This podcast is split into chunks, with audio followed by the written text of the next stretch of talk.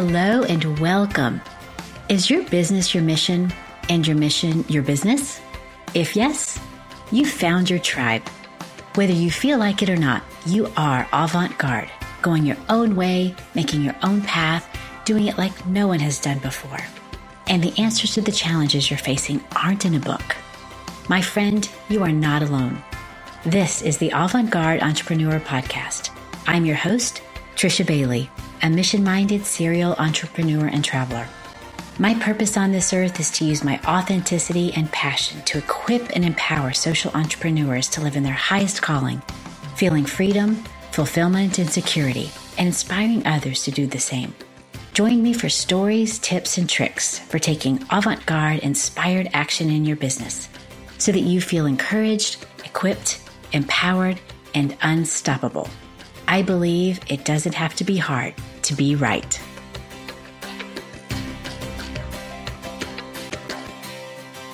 Welcome to episode 44 of Avant Garde Entrepreneur. I am so glad you're here today with me, my friend. Today, we are kicking off a two part series on what I call the new groove of business. It's so easy for us to get caught up in the hustle. And even when you have a very noble purpose of empowering people to lift themselves to a better way of life, it's so easy to get caught up in the stuff. And when I say stuff, I mean the emergencies that happen, the minutia of business, the emails, the calls, the projects to move forward. And God forbid we actually remove something from our list. And I'm talking to myself here as well. In episodes 42 and 43, we learned from two experts about investment readiness. And the goal of that series was really to expand your minds about what's possible in terms of larger scale financial partnerships and to increase your understanding about what you can do now to begin preparing yourself as a candidate for investment. But aside from the technical things that we learned from Don Simmons and Jeff Schaefer, our guests, we also learned the incredible value of taking time to recharge and having trusted people in your life who have permission to speak into your life when you start getting a little too far out of balance. These are two people, our two guests who have lived in the extremes and they have seen it in others as well. And while the being is something they're both sorting out for themselves. They know that the end of the spectrum, they know what that looks like, and they don't want to be on that because it leads to one thing burnout. So as you begin mentally preparing mentally wrapping up this year, it's hard to believe it's the end of the year and preparing for the next.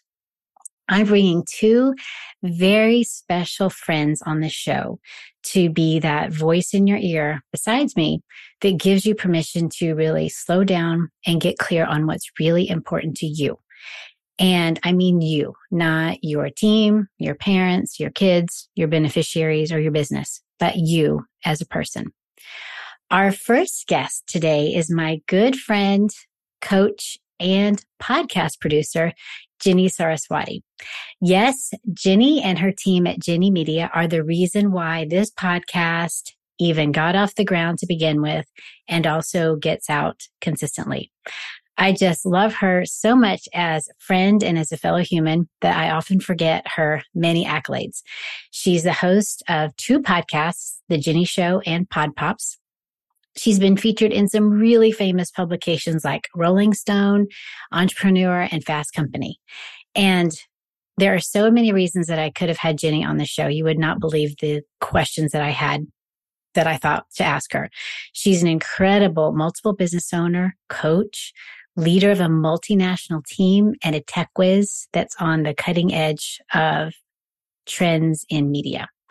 But what I want you to hear from Ginni is not about what she does as much as who she is and the mindset she carries that helps her navigate it all. I feel like Ginni really has this gift of being successful in business, but not letting it run her life. And my guess is that by listening to Ginni, you're going to give yourself permission to slow down a little and you're probably going to laugh out loud. So, Ginni, thank you so much for being here today. Thank you, my friend. That was a beautiful intro, and I'm equally as excited to be here. And I'm like, wow, that just I'm like I want to be her friend just after you um you said that too but your intro about talking about the various stages of business that I felt like you were speaking to me there like I know this this is this was for the audience as well but I'm like oh wow that's that's so true but thank you for having me I'm delighted to be here on the other oh. side oh I've been so looking forward to this. this is going to be so much fun yeah I it already so has too. been fun So, Ginni, give the tell us a little bit about yourself. Where did you grow up? This is an interesting story, Trish. I feel like I kind of gloss over this part in a lot of the interviews, but because this is avant-garde entrepreneur, I feel like we can give Sri Lanka now the center stage, right? Yes. so I was uh, I was born in Sri Lanka. So my family all from Sri Lanka. My parents were born in Sri Lanka. They're from different parts. So I was born in Sri Lanka, but I was raised in Australia, hence my adorable accent. So when like being born into this family, my mum was actually the breadwinner. My mum worked at a bank. She had the privilege of going through education. She graduated with honors at a university and my dad was a clerk. He didn't actually finish high school, but it was very rare to have the woman be the breadwinner in the family. But in my family, it was a case of my mum. And so growing up in Sri Lanka, I was just this little curious girl just running around the streets. In Sri Lanka in the 80s, it was safe to actually run to your neighbor's house, sit on the veranda and pretend to read the paper like I did because I was just curious, right? I was like, I'm just going to run away from my family who are annoying me and not letting me be me. So I'm just going to go read the paper as you do. And then I got the devastating news that we were moving countries and I was very upset because Nobody asked for the two year old's approval to move to Australia, but we moved to Australia because my mum's family were migrating over there and there was a civil war brewing at the time in its early stages, which, you know, the civil war thankfully ended back in 2009. But I moved to Australia and it was interesting navigating being part of this very Sri Lankan family with their values and traditions and then moving to a country where it wasn't safe to run to the neighbor's place you'd probably get called the cops on if that happened. But um, it was a very different adjustment for me um, moving to Australia. And it took me a while to kind of settle in, get used to how people look different. Because, you know, through a two year old's eyes or a four year old eyes, as I was growing up there, I'm like, people look different here. And then it gets to a point where like you're just used to it, right? You forget that you're different. And sometimes, even though you forget that you're different, it's still you're still reminded that you are different with with certain parts of yourself. So that's where I grew up. Trish, Sri Lanka and Australia, Melbourne, Australia. so we might actually this podcast might actually trend in Sri Lanka now that we've had someone say that beautiful country's name. yeah, exactly. Maybe, maybe. Oh, like, oh, she's Sri Lankan. Yes, there are Sri Lankan women entrepreneurs that exist. Hopefully nice. more nowadays.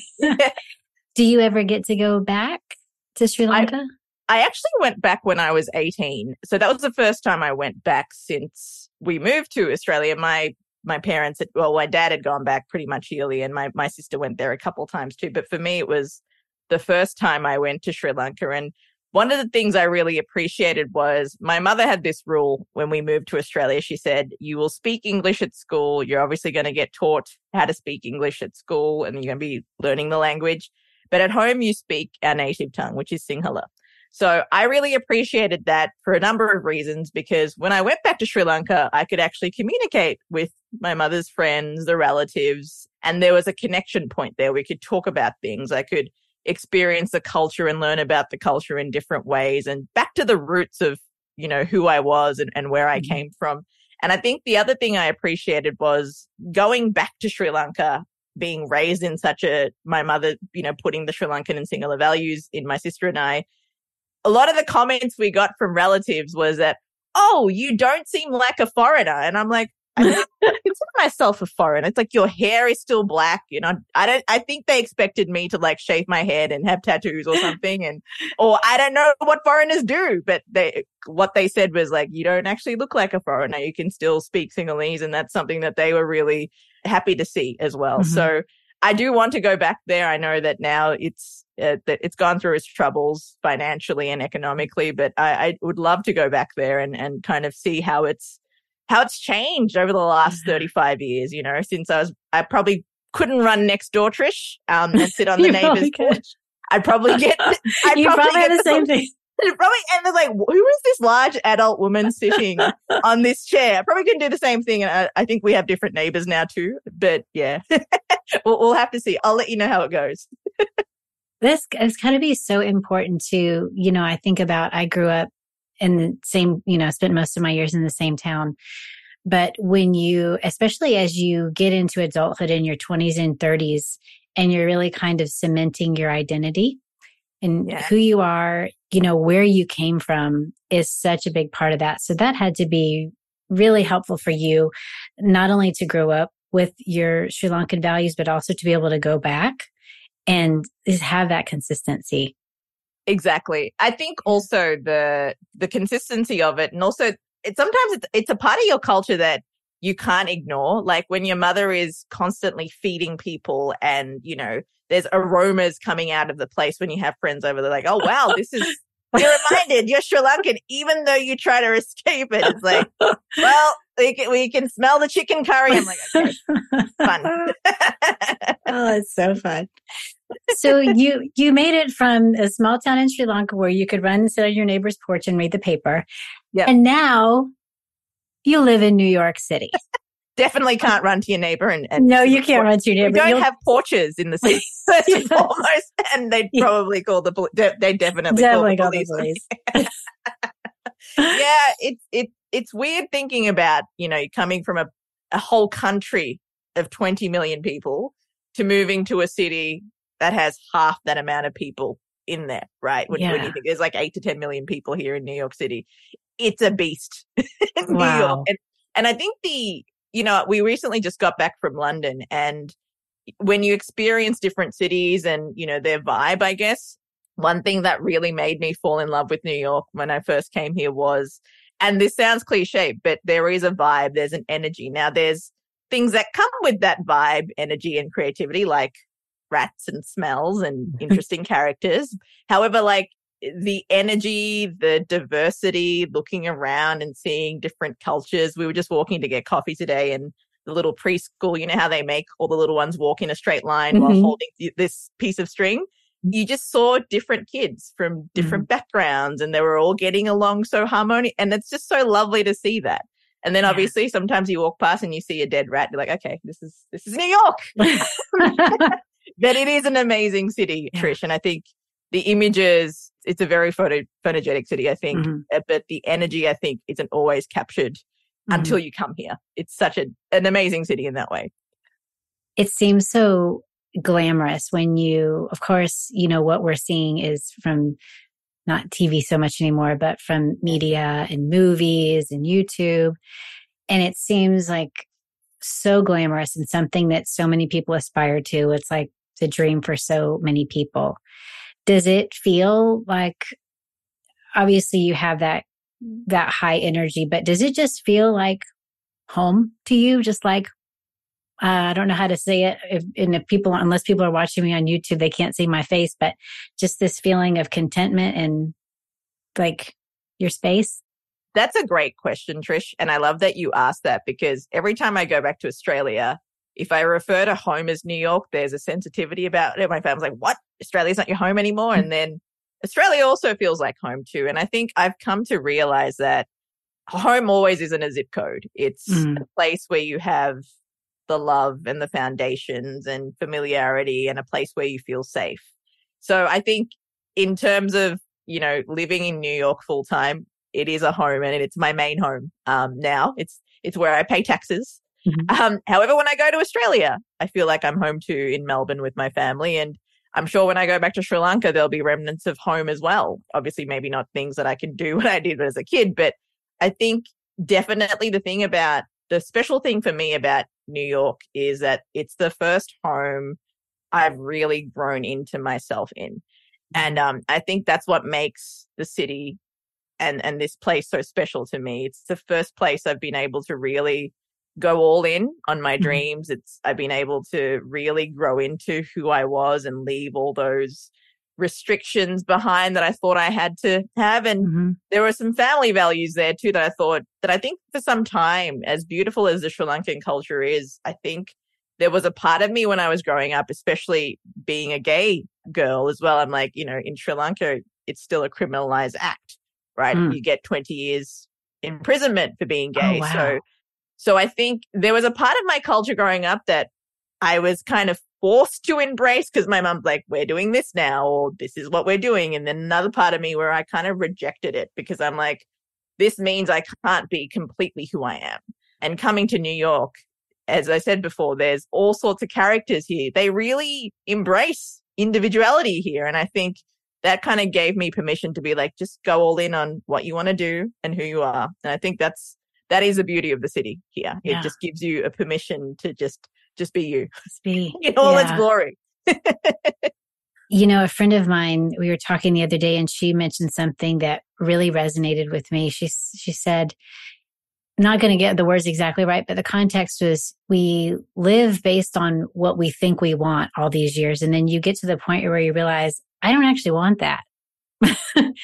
And it sounds like that's what New York did for you. It gave you that space to just breathe and be who you are and let go of what was not really for you anymore. Yeah, because I think in a Sri Lankan family, it's often talked, and I joke about this too. There's three career paths: your doctor, lawyer, or engineer. Mm. And it's funny, like we all make fun of it, but the reason why it's those three career paths is those three career paths were guaranteed affluence. It was also guaranteed success, and also gave what I call our brown people something to brag about. It's like, well, my daughter's a doctor and, you know, brings our marriage credibility up by 400 points. Mhm. but I, I think when you look at those career paths, you kind of feel you're like, okay, these are my options. But then when I'm a certain person, I thankfully I'm not a doctor. I don't think you'd want me operating on you. the way that my, wasn't very good at science. I didn't particularly like science. I am not smart enough to do any of the things the amazing doctors do. Engineer and lawyer, you wouldn't want me defending you in a courtroom. I'd just make jokes and you wouldn't want that at all. But I think when you are presented with those three kind of options, you're like, oh, well, if I don't fit into any of those three, what what do I do? And I think if I thought, okay, if that's the path I have to go down, it kind of was giving me this sense of, oh, I don't know if this is for me. And then I worked nine to five for corporate Australia. Again, didn't really feel like me. And I think coming here and just doing what I wanted to do with the freedom and the, the way I wanted to do it, I'm like, this feels more like me. I can just lean into my day how I'm feeling and creating that freedom for myself. And it, it, as cliche as it sounds, I think, you know, when you think of remote work or starting your own business, a lot of people start their own business for freedom, not because they're like, oh, I just want to, you know, do what I want whenever I want it. That's, that is one part of it. But the other part of it is the stress that it eliminates of needing to be somewhere at a certain time for someone dealing with corporate it there's so many things involved and i think yeah moving to new york was one of the things that helped me realize hey there's another way of working that works for you um it's not the only way of working that you've been shown I think that a lot of the listeners can probably identify with that because many of them becoming a social entrepreneur is not the thing they talk about when they're three or five. It's also the doctor, lawyer, engineer. Yeah. And many of them have chosen a different path than what their families would have wanted for them. Probably their marriage credibility or their dowry went down, exactly but they chose it. And they, I think a lot of them sometimes have doubts, especially on the tough days of like, wow, did I really, did I do the right thing? And I appreciate you sharing that part of yourself because I think it will be, I think it's encouraging for people to hear that to stay on Yes. path. I think the other part of it is the kind of cultural, I don't want to say ancestry, but there are cultural traditions, beliefs, expectations passed down. And it's obviously history plays a part in it, options for women, eh, different things play a part in how you're raised. Like you can only work with the tools you're given, right? And I think that limitations sometimes are placed on cultures that are that are in developing countries for that reason. It's like Mhm. I almost feel guilty wanting something different. And that's like a Mhm. whole other thing you've got to work through, right? Oh, I want to do something different. Why do I feel guilty even though this feels right? There's this constant guilt. And sometimes Yeah. even now at even being in this for a few years now, Trish, I still feel guilty. I'm like, oh, it's still there. Like it's a Mm, lot less guilt than it was five years ago, but there's still that element that creeps in. Like I need to be there more for this person or I need to Mhm. do this more for this person. And you've got to come back to center and be like, this is not what is most aligned for you. Yeah. Yeah. Yeah. So, first of all, you were in Australia and now you live in New York mm-hmm. and you started Ginni Media. Can you give us a little bit? Can you bridge the gap between what was happening in Melbourne yep. and your life now with Ginni Media? Absolutely. So, I'm Melbourne. I was doing a radio show on and off for 10 years. So mm-hmm. I knew I loved radio. That was one thing that was a consistent in my life. It was great because I got to meet different people, connect with different people, go to these crazy events, which was awesome because you really got to be a reporter, right? You got to speak to, I got to experience a New York City Pride for the first time. It's interesting because it took me, New York City Pride, the first one I went to took seven hours and it was still going, right? Took oh, me wow. 40, 45 minutes to get to that Pride event where I had to do like roving interviews. Mm-hmm. The Pride in Melbourne went for 45 minutes in total. So the time it took me to get to New York City Pride, Melbourne Pride would have been over if we did that.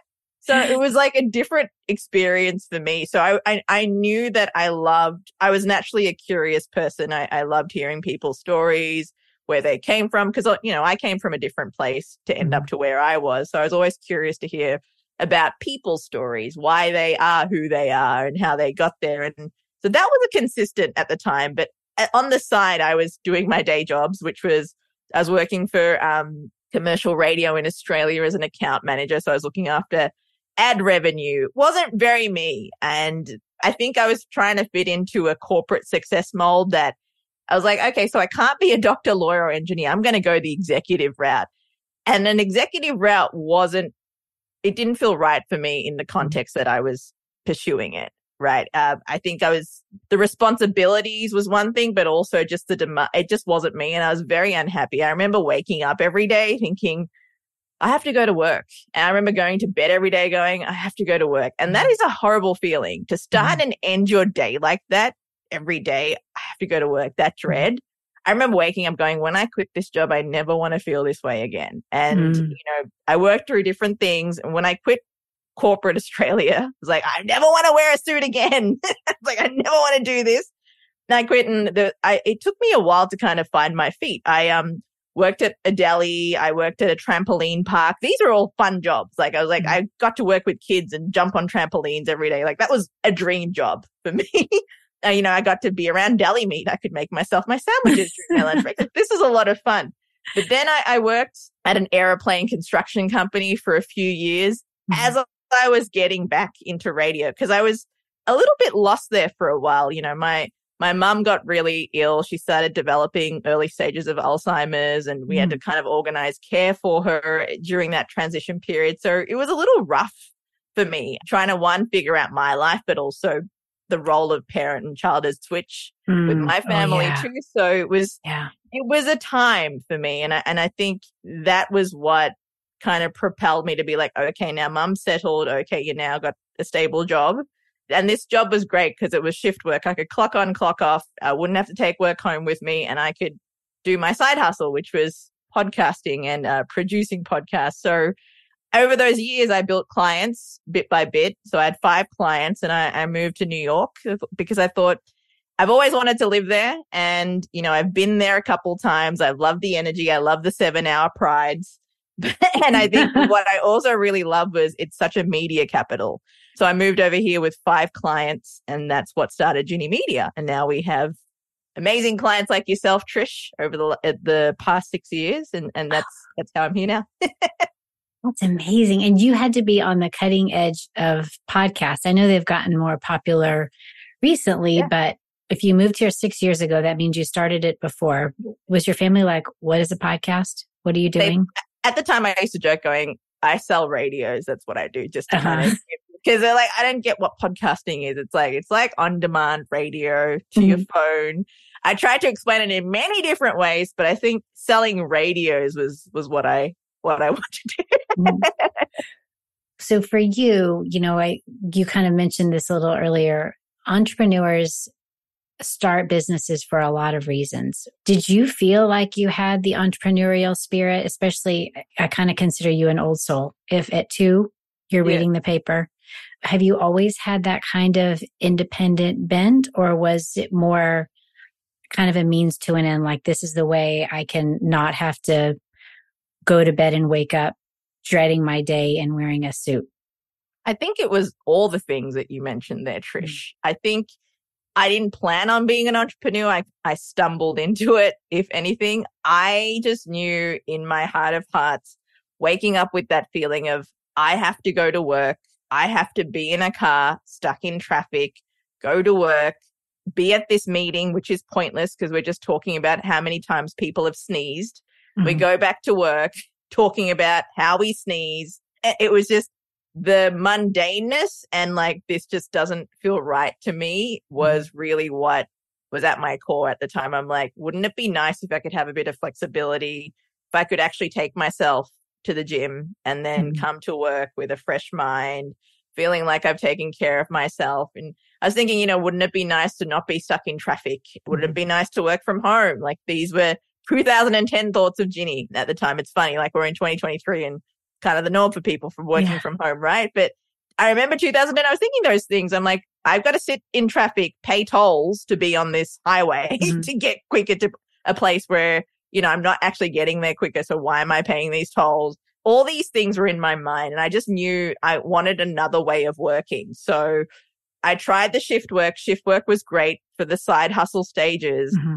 And then when I moved here and I went all in on my business where I woke up, took myself to the gym or was building my kind of self care, I felt that I showed up as me mm-hmm. and I worked the way that worked for me and that has brought success. So I'm like, well, there's something that's working here, right? If I'm mm-hmm. make financially, if you look at the bottom line, the amount of time I put in to what I do now and then, you know, what I did back then and not even just financially, just how happy I am, mm-hmm. how light I feel. It's just exponentially. I, I never go to bed now going, oh, I've got to get up. Even though I probably yeah. have more challenges or more fires to put out than I did 10, 13 years ago.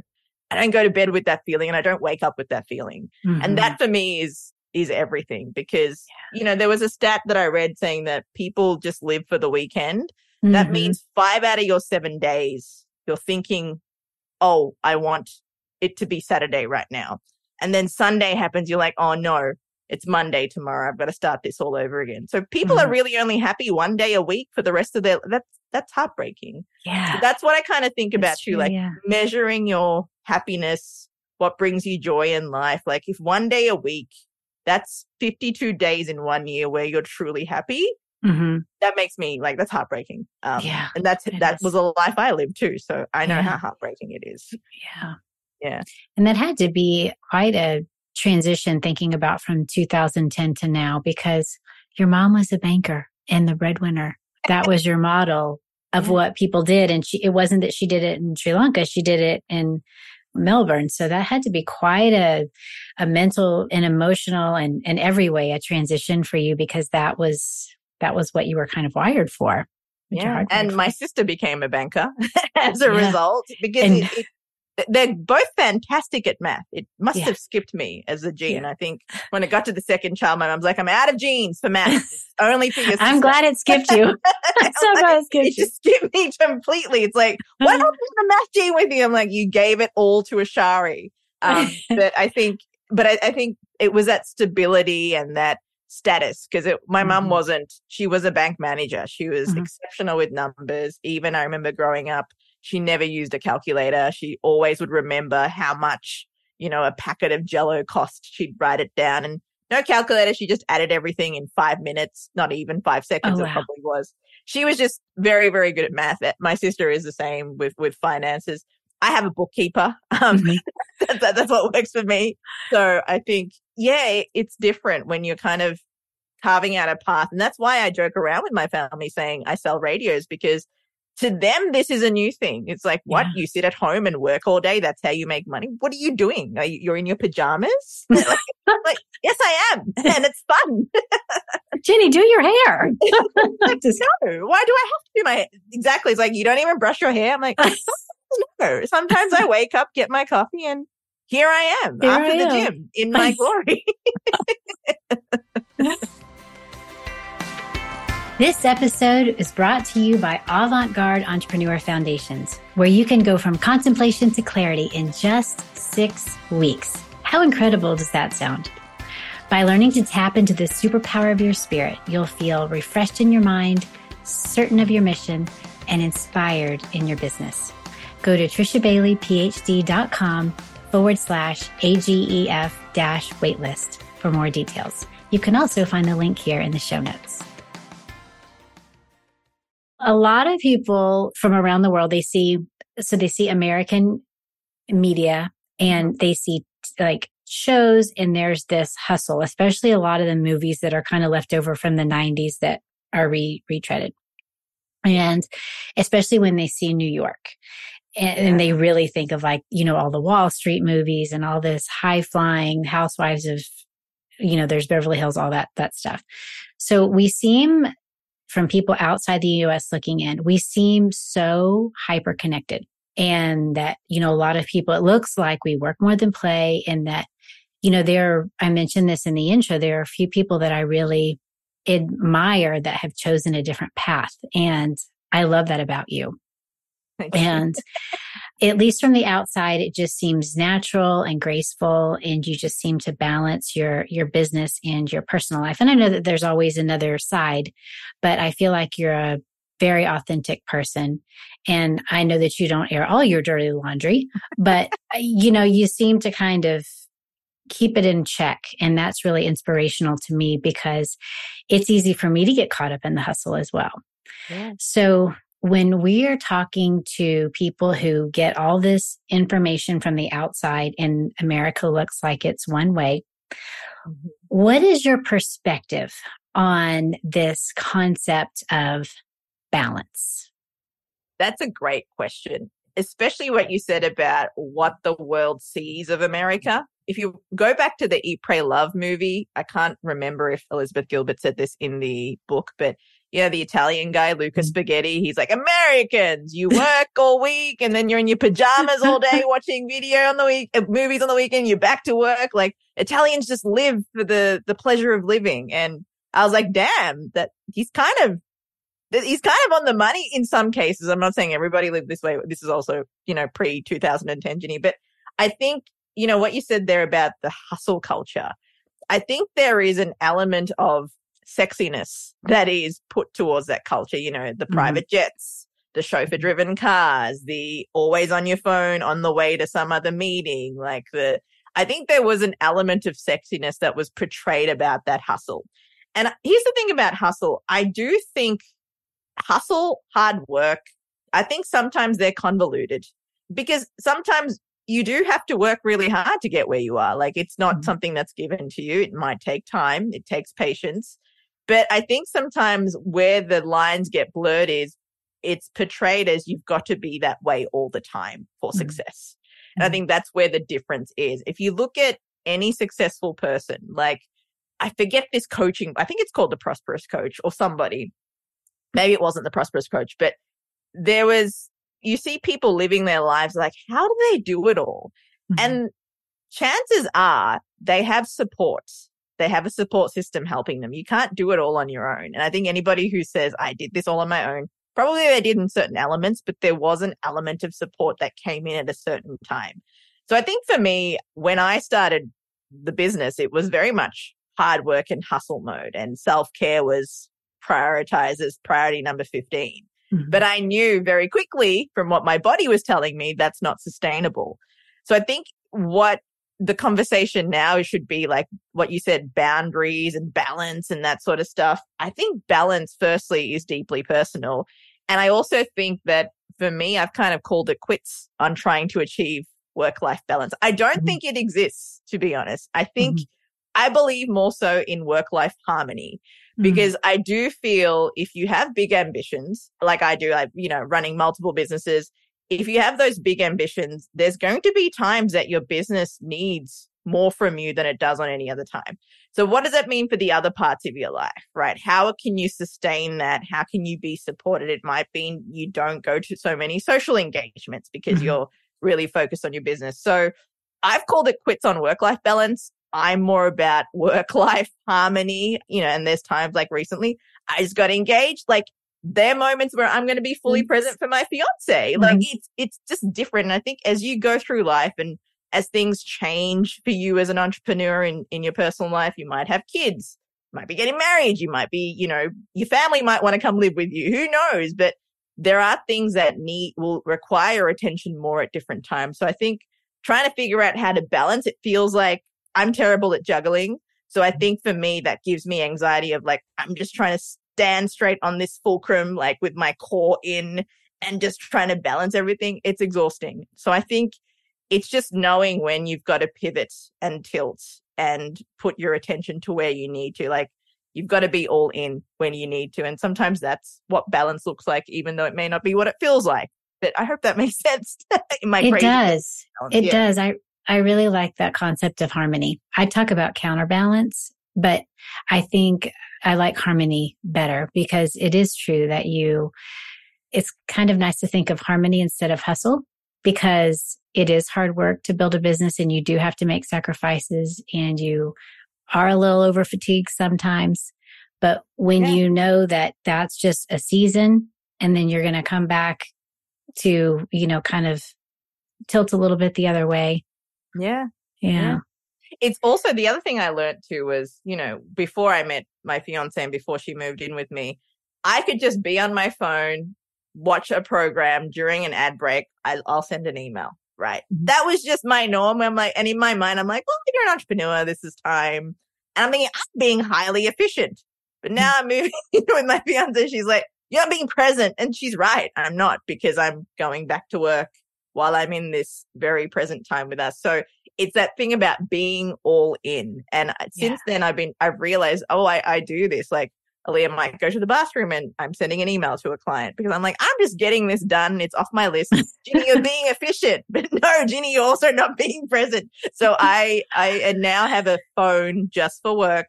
That's mm-hmm. where clients can call me. That's where my Slack, my emails, my uh, Asana, everything's on there. Mm-hmm. And that stays in the office when I go to bed at night. I don't bring that to our bedroom with us. It's just, you know, time for us. So I think there's changes that again you've got to pivot as to what is happening in your life right? Mm-hmm. and you know if we have kids i might have to get up earlier. And again mm-hmm. that's a change. Like i might have to get up earlier do my work spend time with it just depends where you're at in your life. And i think there's never this clean cut morning routine for everybody that you know you need to do to set up your day. It, it can be just hey i'm just going to go for a walk around the block have my coffee. That's my me time it's mm-hmm. honestly it's just constantly changing constantly adjusting because life is constantly changing and we're constantly adjusting, right? yeah. yeah, so true. Yeah. Well, first of all, congratulations on your engagement. I was going to bring it up, but I am so glad that you did. That is super exciting. It just happened like last week yeah. or the week. Yeah. Amazing. Oh, are we the first, or am I the first person that you've talked with about you it? You are the first person Yay! I've told about them. So yeah, Trish, very, very glad that you are the first person to, and thank you for your congratulations. It, you know, sometimes when when like these milestones happen, you're like, oh, I just got engaged. And then, you know, it's tempting as an entrepreneur. You're like, I've got to get back to that. So I'm like, but no, be in this a little bit. Like, yes. just got engaged. This is exciting. yes, I agree.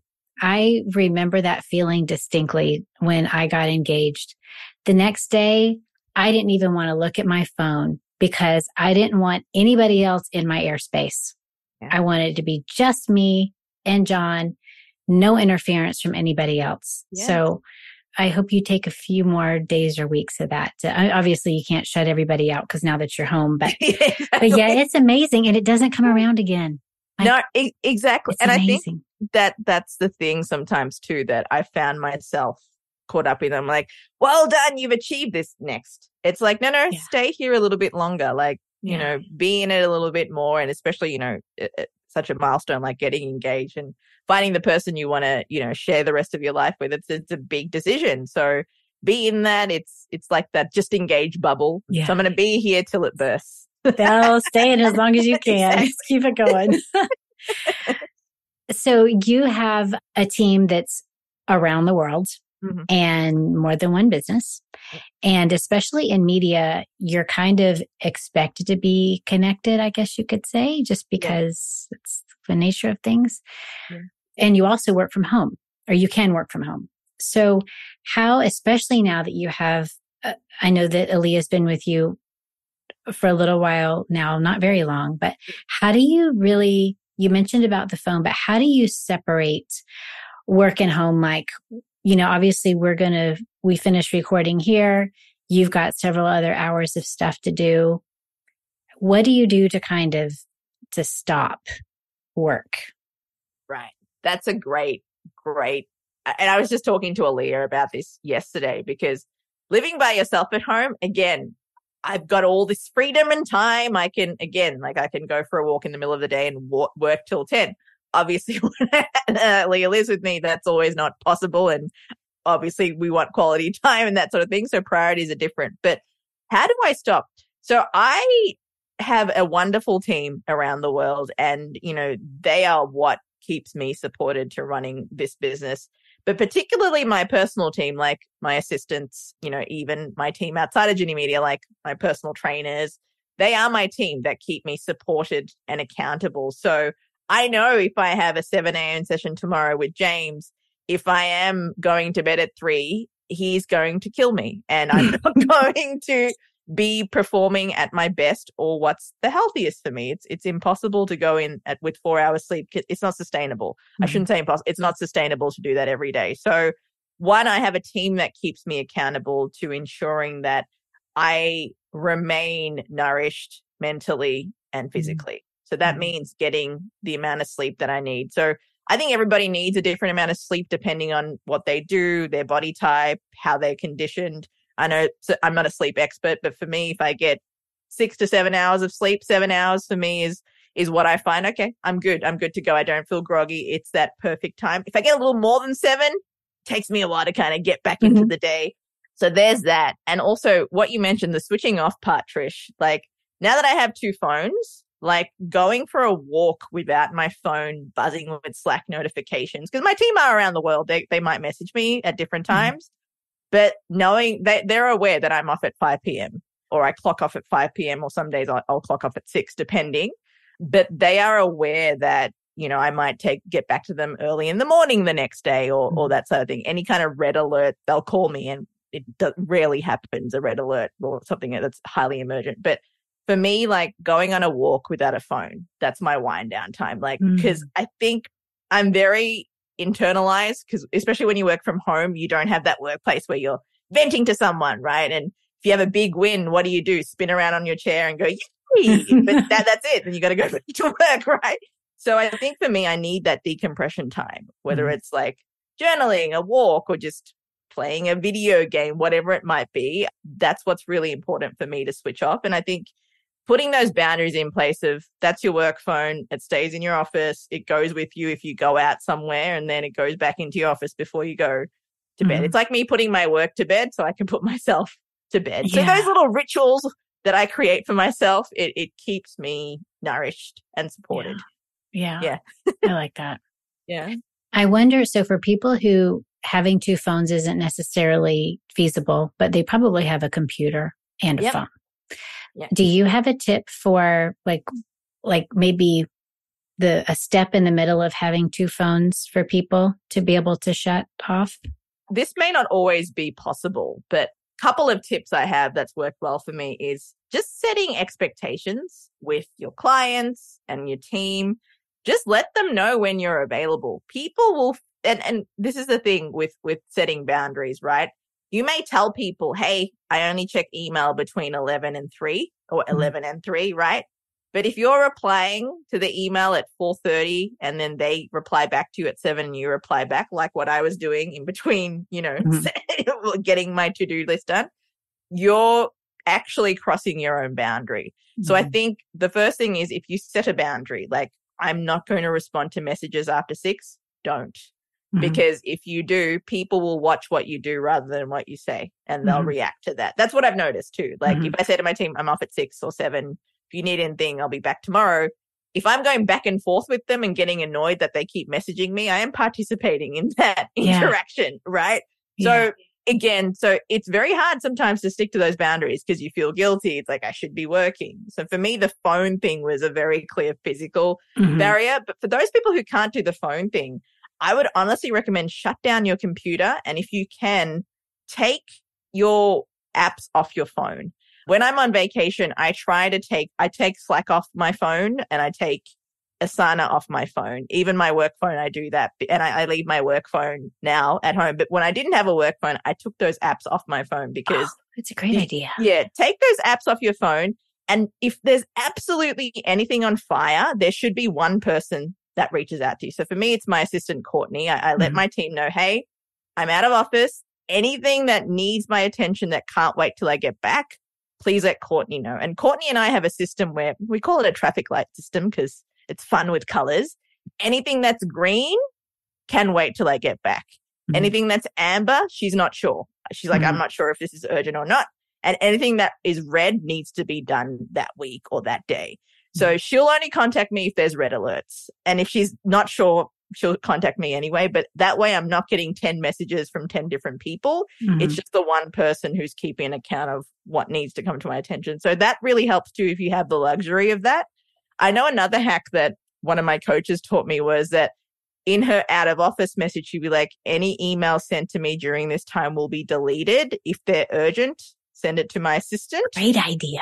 Exactly. because, you know, you get back and you have 90 emails you have to go through, right? yeah. So she left a message saying any emails that are sent during this time will be deleted. Mm-hmm. Either resend to me when I'm back or contact my assistant if it's urgent. Mm-hmm. So I think that's also great because it sets the expectation of no, I'm really uncontactable during this time. This is this is really my time and I'm not going to be reading the email that you send yeah. during my out of office. So now there's lots of email scheduling tools. So if people really want you to get that email, they can just simply copy paste, reschedule it to come the day that you're back. Um, yeah. So you get the email the day that you're back. Yeah. So that's also a really handy hack as well. Those are great ideas. Mm-hmm. So take the apps off your phone. Yeah. If you have a computer and a phone, turn your computer off. Yeah. Have someone, so I can see how this is really useful, even if you don't, or have one person who's the point of contact. Mm-hmm. And I can see even for people who don't have an assistant, a formal assistant, whether it's a manager or a mom or a best friend or somebody who's that one person that can touch you, but nobody else. Yep. And then I love the idea of the email with rescheduling. Yeah, it's on other people. They can reschedule. It's not, not exactly. that big of a deal. Because you've told them, right? You've set yeah. that boundary and yeah. you've deleted it. And, you know, I know that's, that sounds very, very clear cut because some of you might have VIP clients that you're like, no, I can't do that. Again, you make the exception for them but the others that you're like, oh, this this can wait. Again, that should really go to your your assistant or your next mm-hmm. point of contact. So it's not sometimes as easy to do, but the important part, which I've said before, is setting a boundary and sticking to it because people constantly the frustration with boundary setting is that like you set a boundary and then you cross your own boundary and you get mm-hmm. mad at the other person. Yeah, when it's, when it's us. Yeah, yeah. yeah. and, and I think it's to me still. Yeah. It's gradual too, isn't it? I mean, you can yeah. set a boundary, but you might stray a little bit. You, I think over time, as you get more comfortable with yourself, yeah, you can set more and more boundaries. Yeah, exactly. yeah, exactly. Yeah. And I think you also, it's natural when you set boundaries to feel guilty. You mm-hmm. know, certain relationships that I have had in the past, friendships who like call me whenever they want. It's like I'm in my work day but I've picked up the phone and then I'm mad that they called me during the workday and continue to. Why yeah. do you think they're doing that? So I've just let them know, hey, during the work days, I don't pick up the phone. I'll probably talk to you when I'm going on my walk or something. Again, it's it's just something that it may feel like, oh, and I did feel guilty when I started doing them. Like, but what if they really need me? I'm like, well, mm-hmm. if they mm-hmm. really needed you, they'll call you twice and it'll be urgent enough to have a chat about, oh, I'm doing this. I have this great idea for you for a business. I'm like, exactly. Oh. exactly. That's an ambush. I know, right? So it's like, okay, Judy. And, oh, you know, the people pleaser tendencies, the guilt, they'll all come up when you're trying to set boundaries. Yeah. And that's the beauty of boundaries when you actually do set them and stick to them. yeah. Yeah. Uh, and I, I think it, so I'm just going to speak to the listeners here. Ginni is so personable and so easy and so honest. She runs big businesses. So this is really great advice. Really great perspective, Ginni. Thank you. Thank you. Thank you very much. I've I've loved this conversation. It's it's great to mm. kind of get into the the weeds of what it's about, setting boundaries and yeah. Sri Lanka. Yeah. also. yes. so when we talk about, I don't want to keep you too much longer, but I have a few more questions, the things yeah. that I, I want to know for myself. and I think other people will like to hear too. We've talked about kind of harmony versus balance and setting boundaries. And I know that you want to have a viable business and healthy relationships, especially with your your wife to be. Yeah. What does success, considering all this, what does success look like to Ginni? That's a great question. I think success to me has changed a lot because I thought success was, oh, I run my own business. I don't have to work for a corporation. Yes. Mm-hmm. I'm like, actually, no, that's that's not what success is to me mm-hmm. anyway. Mm-hmm. I thought, oh, it's running a company with four thousand people. Again, not what success is to me. I think for me, success is feeling a sense of freedom and peace. I guess a sense of contribution and adding value in those moments consistently throughout your day. I don't always mm. feel that way, right? Mm-hmm. I don't always feel happy and light and peaceful. There are moments where I don't. But overall, that is the feeling that I aspire to, that we'll use the word harmony, that sense of happiness, that mm-hmm. sense of presence. Presence, I think, is the key thing for me. I mm-hmm. find that if I am present in every moment, if I am able to really be clear, really be intentional about what I do overall, not in every mm-hmm. moment, but overall, that for me is success because mm-hmm. I am not chained to anything or anyone. It's very hard to achieve though, Trish, right? Boundaries, yeah. like it takes a lot of work to get there and I will keep working till I get there. But for me, I think success is, it's funnily enough, I, I thought it would be a financial thing. It's not a financial mm-hmm. thing. I thought it would be oh, you run a gazillion person company. It's not that. All these little accolades or these little titles, it's it's nothing to do with that. Like people might say, oh, you're an entrepreneur, you you do these figures or this. Nothing to do with that. It's actually to do with peace, presence, people. The three P's. oh, I love that. Peace, presence, people. That's amazing. Yeah. I think that's what to do with. Yeah. you produce podcasts for some really famous organizations and people like Allure, the Siemens, Wired, Microsoft. Yet you also produce for people like me and others who are, you know, not high profile, but we just, you know, have this message and we're called to share it and we don't know how it's going to happen. And it's probably not going to happen without you. so so you pour in so much to us as smaller people while you still have these big corporations that you produce for. Mm. So what's your why? Why do you do it? And kind of what keeps you going on tough days? I love that question. I, I've said that pretty in response to a few of your questions, Trish, but I think for me, you know, working for the brands and corporations, it's a lot of fun. They come with teams and ideas and there's a lot of budget sometimes mm. to do different things on right. So that's always fun. But I think ultimately, whether you're a brand or a small to medium entrepreneur or just a solopreneur or anything like that, I think it's overall what you want to achieve with your content creation, like elevating that message, that voice, that story, which you do so well with Avant Garde Entrepreneur. They're the people that I want to work with. Cause I think for me, as someone who was growing up quite shy about speaking because I had a funny accent and then I created another, another funny accent and now I have a funny accent with the city of funny accents. All about accents, right? I think for me, you know, elevating diverse voices, elevating stories, amplifying, you know, conversation. I think mm. it's unfortunate we're in the stage of the world that we are right now with so much conflict going on. And, you know, my heart just breaks for humanity with everything happening at the moment. But I think the power of conversation is that if you are willing to listen, that mm. other side of it, there's such reward. I think people it, with podcasting, and I always say this: the best podcast hosts are the best listeners. They're actually not the best speakers; they're the best listeners. Mm-hmm. That part of what I do is really, really rewarding, and I think whether it be again a brand whatever your size is in budget or awareness or whatever it's it's that message that core message of what you want to achieve with that stream of media is what keeps me going. And i love being a part of that process. It's like this is really cool. You're talking to different people from around the world about this how they've come from where they've come from to achieve what they have. And i think that's what keeps me going the message the story the conversation. That's awesome.